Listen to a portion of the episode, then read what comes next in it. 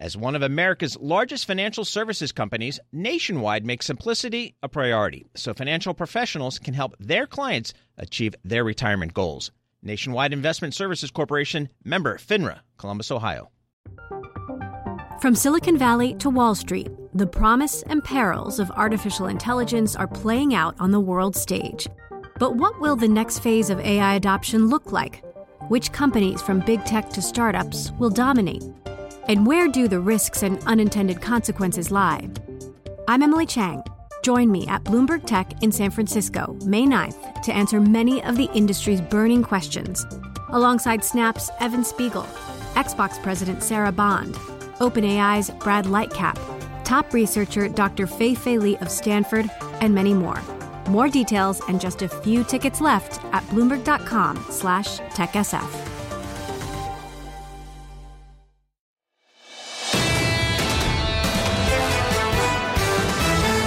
Welcome to the Bloomberg Surveillance Podcast. I'm Tom Keene, along with Jonathan Ferro and Lisa Abramowicz. Daily, we bring you insight from the best in economics, finance, investment, and international relations. Find Bloomberg Surveillance on Apple Podcasts, SoundCloud, Bloomberg.com, and of course, on the Bloomberg Terminal. We begin right now our coverage into a July 27th Federal Reserve meeting, which, in sequence with the last one and maybe in sequence with the next one, is truly historic. A student of this, of the history of the nation's economics and the action of it, is the former Richmond Federal Reserve President, Jeffrey Lacker, and we're thrilled that Professor Lacker could join us this morning. Jeff Lacker, I want to go back to one of my heroes, a gentleman from Washington University at St. Louis, the laureate Douglass North who codified the word ambiguity and also did a careful study of the dynamics, the movable parts of our economy. All of our listeners, all of our viewers are drowning now in the dynamics of our economic world. How do we get control of it? It has to do its job, get inflation down. Uh, it's the institution with unique uh, control over monetary conditions in the United States um, together with the fiscal authorities, uh, they drive inflation. And the Fed's got to do its job now uh, and uh, do what it takes to get inflation down. I think uh, Chairman Powell has been right in recent months uh, since March uh, to emphasize that maximum employment is going to be out of reach until we get inflation down. And we need to put concerns about the labor market and what it's doing a, little bit to the side and focus on getting inflation down. That's going to take reducing spending growth, right. reducing nominal spend, and um, the labor market will play out as it will. Your shop codified economic history with Thomas Humphreys, one of my heroes. I've read every single page he's ever written. Right now, Thomas Humphreys would be writing about comparing Volcker to Powell, Powell to Volcker. He's not Paul Volcker, right? So uh, Paul Volcker was a um, a great central banker in an age of uh, monetary mystique, an age in which central banks deliberately cultivated some obscurity and a distance from the public. Uh, they didn't want to be in the headlines unless you know they wanted to choose when they'd be in the headlines. Um, we're in a different day and age. Getting inflation down revealed to central bankers around the world uh, the value of um, managing expectations and the value to that of being transparent and communicating about what they're about, what they're trying to do. Uh, Jay Powell seems strikes me as better suited for the age of central bank transparency than Paul Volcker in terms of personal demeanor.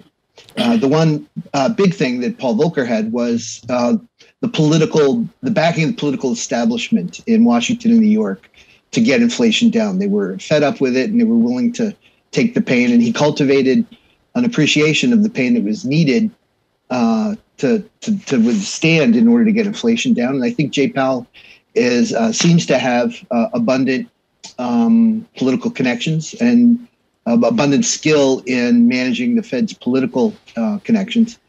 And so he, he seems pretty well suited on that grounds too. Jeffrey, this is think, a delicate subject, but you've touched on it. So let's go there. How political is this Fed right now? Uh, so I think they understand that um, there's nothing that could damage their credibility more than sustained inflation. Um, you know they can take all the hits they want on on employment and the labor force and climate change and and uh, what have you, but uh, job number one is inflation. If they don't get that down, I think they they realize they're they're political toast in some sense. So um, I think that's true of every, any Fed, no matter what people say about independence. I think it's true of every Fed. Are you convinced they're willing to tolerate a recession to get inflation I down? Think, yes, I do, and they should. Jeff, what kind of recession? Because the consensus right now is short and shallow. Do you share that, let's say, more constructive view of things? I, I'm tempted, given today's news, yesterday's news, to say a Mario Draghi recession, you know, whatever it takes. Um, because the the um, the alternative uh, to let your foot up off the brake before inflation has come down, let it settle at four and five percent. That's just a recipe for another recession down the road. That's a recession for prolonged pain, making the agony longer and longer, stretching out over years. That's not good for the American public. I think they realize that. So they're going to have to. They ought to, what they ought to do is stick with it until they get inflation down to under three percent, say, uh, within spitting distance of two, okay. and um, go from there. Okay, so whatever it takes, what is it going to take? What rate on Fed funds? What rate on unemployment? Good question. So um, I think the historical record is clear that they need to get the real federal funds rate at or above zero. Uh, so that begs the question, right? So the real rate is the actual Fed funds, Fed funds rate minus expected near-term inflation. Our best reads of that are about six percent. You've got the Michigan survey at 5.2, the New York Fed consumer survey, which is great, very good um, methodology at 6.8, split the difference at 6%. If near term expectations of inflation stay at 6%, they're going to have to get there.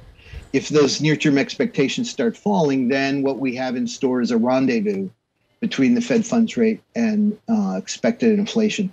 Uh, but I, I doubt that expected expectations are going to fall to three and a half or four by year end. So I suspect they're going to have to go higher than that. And how quickly would they need to get there? I mean, 6% is still a long way away, even with the supersized hikes we've already seen.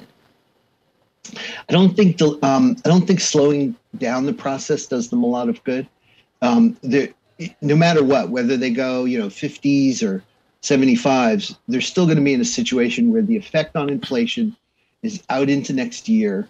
They're going to have to make a judgment about when to stop without knowing whether they've done enough or not um, based on other indications and other calculations, like the one I, I cited.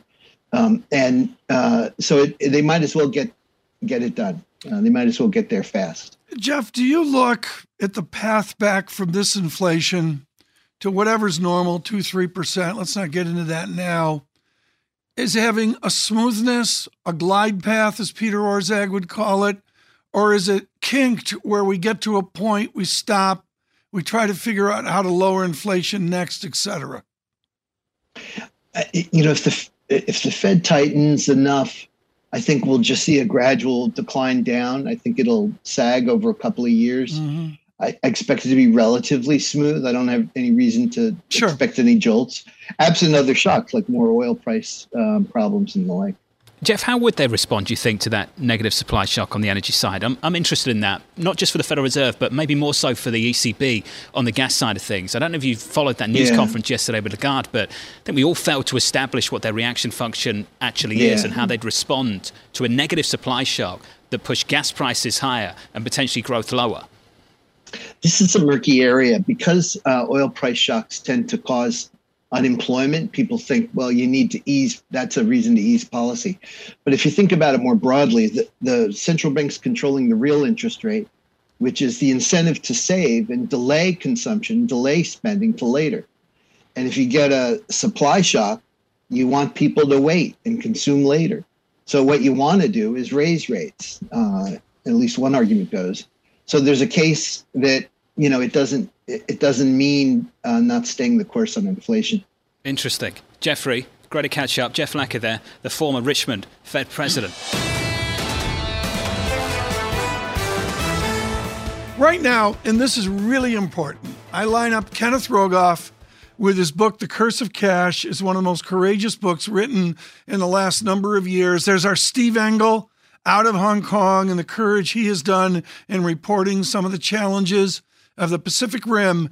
And in securities analysis, there is Richard Greenfield, who was tarred in feathers years ago with a small upstart called Vonage. It wasn't funny at the time. Now we can look back with joy, and we're thrilled that one of the leaders on media, Rich Greenfield, joins us today with Lightshed Partners on the challenges of Mr. Musk and Chancery Court. Uh, Rich, just as a, as a beginning point, do the earnings today matter?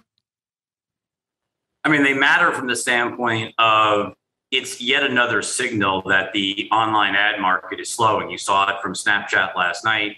You've seen it from Twitter. There are now just a building series of signs that the economy is slowing and advertising is slowing, whether that's inflation driven or just overall broader economic weakness. It definitely there. Right. Look, there's very specific Twitter challenges with Musk, but the overall macro environment is right. clearly weighing. We'll see the big bellwethers in Google and Facebook next week, but this is certainly not.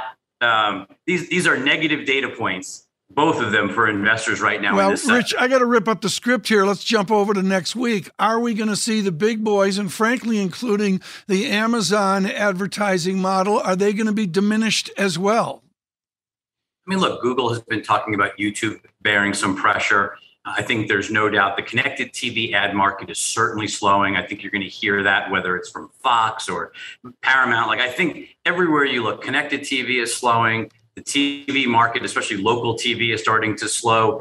The economy is weakening uh, from the standpoint of advertising. Companies are, you know, companies are seeing top line growth slow. What do they do? They cut back on marketing spend. This is nothing. This is not a new. I mean, you and I, Tom, have lived through multiple cycles over decades. Like this is what companies do. When things start to slow they cut their marketing spend. There's yeah. nothing shocking about it. The question is only how long will it last and how bad will it be? Is this a deep dark recession through 23 where ad spend gets crushed?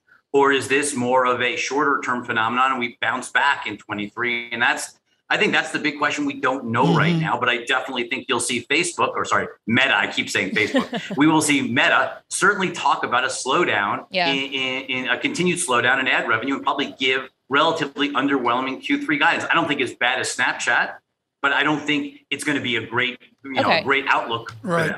Well, for Rich, to bring it back to Twitter, they did talk in the statement about those advertising headwinds, but they also said part of it's reflective of uncertainty related to the acquisition of Elon Musk. What is your base case about what the verdict will be in that Delaware court in October? Is he going to be forced to buy this company for 54.20 a share?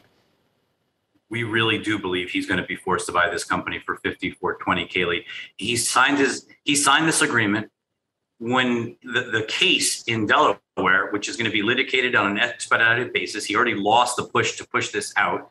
I think the judge, my guess is the judge is going to look at this and go, the entire Elon Musk case essentially rests on this question of bots. And did mm-hmm. Twitter disclose the proper amount of bots?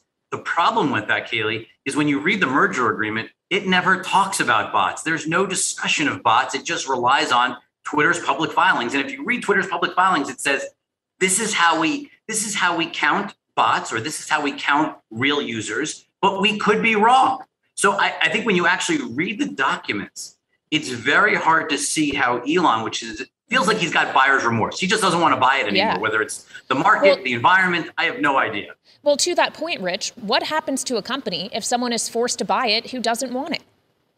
Well, first of all, it's happened before. The, the, specific performance, which is being forced to close a transaction that you signed back in the financial crisis, there is precedent for being forced to buy a company. That's his problem, not Twitter's. Rich Greenfield, very quickly here, and I want you to take a broader Walter Piecyk, Rich Greenfield view. Is there profit in streaming? Is it a durable business, or do they compete it all away, spending $200 million on the gray man? Uh, Tom, it's a, an excellent question. I think the way to answer it is right now, you are seeing one company make a lot of money, which is Netflix. Netflix is generating six, seven billion dollars of EBITDA, is generating a billion dollars of free cash flow, and is going to make dramatically more free cash flow next year. Everybody else, whether we're talking about Disney or, I mean, Peacock is losing two and a half billion dollars a year. Paramount Plus lost a billion in the last two quarters. Everyone is just drowning in red right. tape right now. I mean, the, the, this is like a, a, black hole of streaming. because there's too many companies competing and they don't generate a significant amount of time spent in streaming. Netflix is 30% of all time spent streaming on a connected TV. YouTube is 20%. Everybody else is tiny. And that's the problem is they're all spending billions upon billions of dollars and they're not right. getting substantial viewership. Yeah. That's the problem. I got 10 more questions in no time. Rich Greenfield, thank you so much for joining us with Walter Thanks Passett at Lightshed uh, Partners. Nobody ever says make it complicated. That is why Nationwide makes simplicity a priority by providing financial professionals with straightforward, client ready resources. From clear strategies to help clients meet retirement savings and income needs, to ways to cover rising healthcare costs and more. Nationwide simplifies planning so more time can be spent helping clients. Nationwide is on your side. Nationwide Investment Services Corporation, member FINRA, Columbus, Ohio. The countdown has begun. This May, a thousand global leaders will gather in Doha for the Qatar Economic Forum powered by Bloomberg, held in conjunction with our official partners, the Qatar Ministry of Commerce and Industry and Media City Qatar, and premier sponsor QNB. Join heads of state, influential ministers, and leading CEOs to make new connections and gain unique insights. Learn more at QatarEconomicForum.com.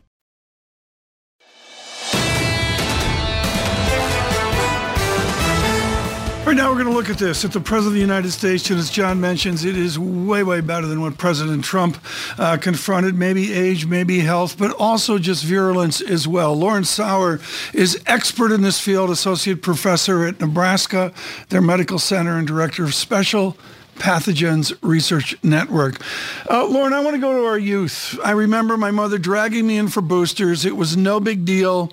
There was whooping cough, tetanus, there was diphtheria, DTaP, and Tdap, and all the rest of it. Why is our fear over a COVID booster shot so different than our fear over getting a diphtheria booster shot? To be honest, Tom, I think a lot of it is politics and the conversation around how the vaccine was developed. I think it's rare that we see the development of a vaccine play out in the public like this one has, where we're seeing every minutia of the stepwise path and where people are paying such close attention to the data that aren't scientists, that aren't clinicians, and they're sending out interpretations into social media or into the news media that might not be quite accurate um, or might be developing. And so I think changing the conversation about how vaccines are made and why we use them is really important and bringing the trust back to the process, explaining what happened during the COVID vaccine, explaining how these are developed and getting people back on track with some of those vaccines you just mentioned. A lot of kids are have been delayed in getting their childhood vaccines because of the COVID pandemic. So bringing everyone back up to speed and getting that population healthy again. What would you like to see in terms of action from politicians to get us back to where we don't die from diphtheria in one week like members of my family did in about 1905? I think a huge piece is messaging the process um, and why it's important. So we need to have all of our politicians come out and talk about why vaccines are important for their children. Um, we can't have this vitriol, this dialogue playing out in the public um, sphere and and recognizing that scientists have a higher level of training. Clinicians have a higher level of training than you know the average politician on how vaccines work, why we use them, and so the opinion of an individual in you know let's just say for example a member of Congress is different than a physician researcher who's trained for 20 mm-hmm. plus years to develop these vaccines, roll out the trials, um, and understand the data on how they work. Well, Lauren, as we talk about the messaging that vaccines work, what a lot of people see is I'm vaccinated and yet I still have a positive case. And especially as we talk about a new variant now that we're being told evades all immunity, whether you've previously had COVID, whether you're vaccinated, does that just raise the question of getting more boosters into arms? Or is that just essentially saying, look, we have to resign ourselves to the fact that everyone will contract the virus. It's just a matter of how bad it is for them?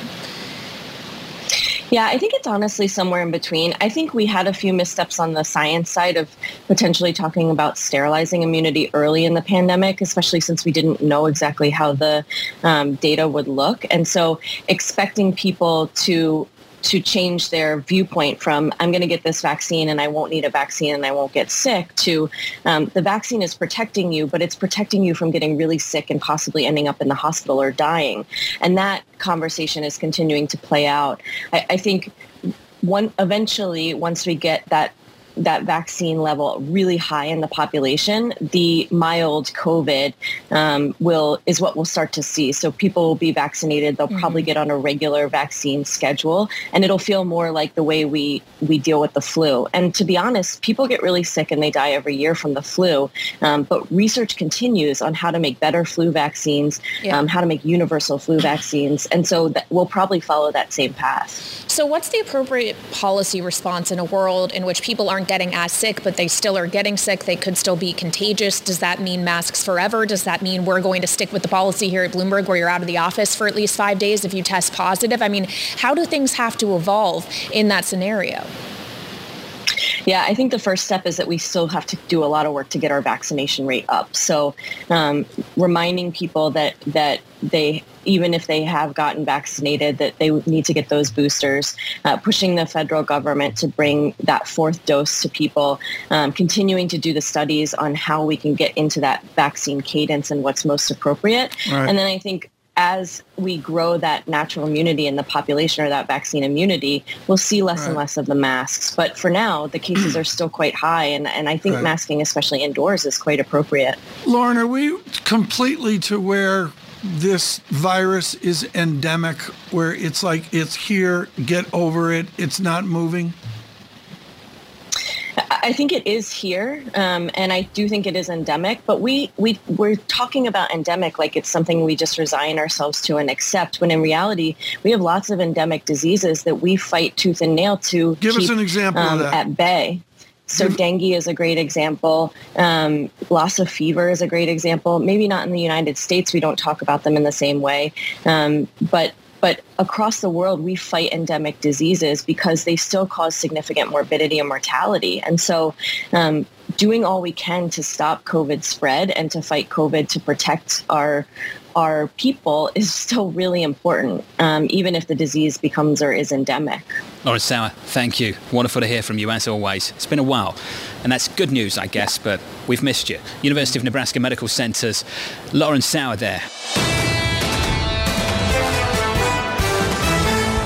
Every week there's yeah. a fruit basket down on the shore, and you know the the cake, the you know the Christmas like date cake thing. Yep.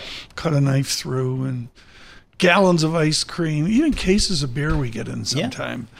But then other times, and I'll get the photo out here soon on Twitter, you get a blue shirt that looks perfect on afterthought because she hates the Red Sox as much as Doug Kass.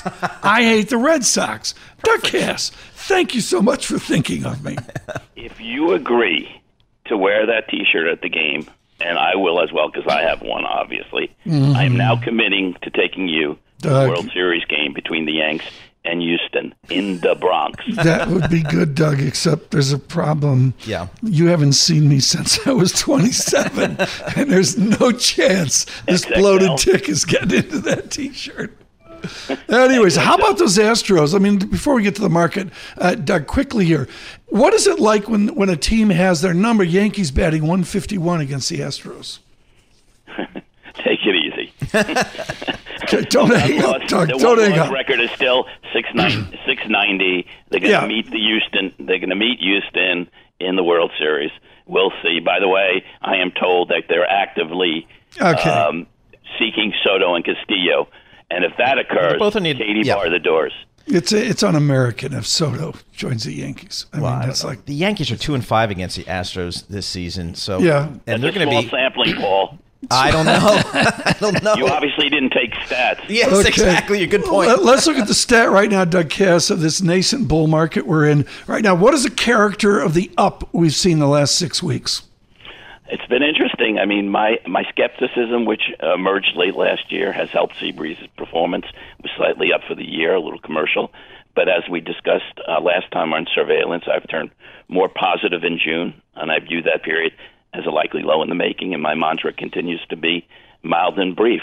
Uh, in the first half of the year, we moved from a period of gross and excessive speculation, elations, elation, complacency on the part of most market participants, and the expectation of only positive outcomes to a period in which speculation has been decimated, investors have de-risked and degrossed, stock valuations have been reset lower, fear in the VIX was rising, and the general consensus was uh, mostly negative outcomes. In fact, and this is really important, the first half's disastrous market de- decline brought about a big change in sentiment. Remember the term nattering nabobs of yep. negativism? By the way, cue Bramo on this. That was the William Safire's term uh, uh, for a Spiro Agnew speech. Yeah, I was going to say, yeah. But the, the, but the, the nabobs of negativism populated the investment scene uh, and reminding me of uh, Helene Meisler's great quote, there is nothing like price to change sentiment. Um, I think it's very interesting. If people talk about positioning, um, which is a non fundamental analysis of the market, some say it's non vigorous, but to some degree, this has been a positive, um, a position driven rally. Position usually doesn't fit in my investment view, but it does at extremes, and let me very briefly explain. 80% of the market volume is quantitative and passive trading. These products and strategies worship at the altar of price momentum. They know nothing about price, everything, uh, nothing about value, everything about price. The other 20% of market volume is active trading, mostly hedge funds. They're the marginal buyer. So when price momentum shifts to the upside, as it recently has, the 80% quant strategies follow and buy. That other 20% hedge funds have been defensively positioned. Remember, the B of A bull bear yep, indicator yep. fell to zero and they're all off sides. Um, and uh, so they come in, and what we've seen is that we witnessed the dual impact of both passive and active players buying over the last several weeks. I believe we've set the lows of the year. That said, we've traveled long distance yeah. in a very short period of time. I sent right. you a chart um, in which this uh, bear market rally was plus nine percent compared to the yeah. prior two yeah, yeah. Is that is that what it was? Seven. Is that is that what you call it, Doug? A, a bear market rally here? Uh, I'm I, I well that that's what people are calling it. Okay, I'm what are you calling think? it that? Um, is this something more pronounced? You know, you know. Let me do a baseball analog. Okay, please. Uh, the market in the first half of 2022 was like my cousin Sandy Koufax when he graduated from Cincinnati and joined the Dodgers. Both the Sandy and the markets were a mess. The S&P fell by over 20%, Nasdaq by 30%. Sandy's first two years were as horrible as this year's first half in the markets. He was, I, you guys don't remember, but he was so wild. He averaged a walk and a half every inning he pitched. In 1955 and 1956, he only pitched about 50 innings each year, and then things changed. He got his mojo, he's got his rhythm, he got his control in 1959. He went on from 1961 to 66, having arguably the greatest six years ever for a pitcher, finishing his career with three okay, the last Doug, four years. Doug, uh, so, so the market in the last few, few weeks has been more like Sandy than say okay, the but Detroit pitchers Byron Garcia, what, who was the worst. What do you say this weekend when you're having your eighty dollar brunch down in Florida? What do you say to East someone? Hampton. He's in East Hampton. Oh, he's in East it's Hampton. It's the summertime. They he summers summer. in on the Hamptons. It's okay. One hundred and twenty dollar okay. brunch. Excuse me, Doug. What do you say to someone who says I'm comfortable in cash? Uh, I say to them that uh, that there are substantive and underappreciated buffers that are going to serve as ballast to the U.S. economy and are likely to lead to only a mild and brief recession and a less tragic impact on U.S. corporate profits than the consensus mm-hmm. increasingly expects. We gotta- Things like the absence in large part of the sort of leveraged positions and segments of the economy that have characterized previous deep economic cycles. Uh, unlike 15 years ago and in other previous economic downturns, our banking system is far less leveraged and has sizable cushions of liquidity and capital. No one talks about, everyone talks about the problems, the woes facing the housing market, but no one talks about the sizable, unrealized, embedded gains in the nation's housing stock and also the large unrealized gains in the U.S. stock market. And here's an interesting stat. Please, one more. Uh, sure the um, household liabilities to household net worth is at the lowest level in 52 years. And no one's talking about that. I, I, I will look that up and research that. Doug Kass, what do you, quickly, 10 seconds. Amazon for long term. You've published that. What do you got now? Um, I wouldn't buy Amazon here. Amazon Okay. faces a number of headwinds going forward. I want to own Mm-hmm. it long term. Douglas Kass, thank you so much. Greatly appreciate my T-shirt. Yeah, that's- that says I, I- hate the Yankees, and it's perfect afterthought size. She will love You're it. going to go to the Bronx with that. No, I'm not. This is the Bloomberg Surveillance Podcast. Thanks for listening. Join us live weekdays from 7 to 10 a.m. Eastern on Bloomberg Radio and on Bloomberg Television each day from 6 to 9 a.m. for insight from the best in economics, finance, investment, and international relations. And subscribe to the Surveillance Podcast on Apple Podcasts, SoundCloud, Bloomberg.com, and of course, on the terminal. I'm Tom Keene, and this is Bloomberg.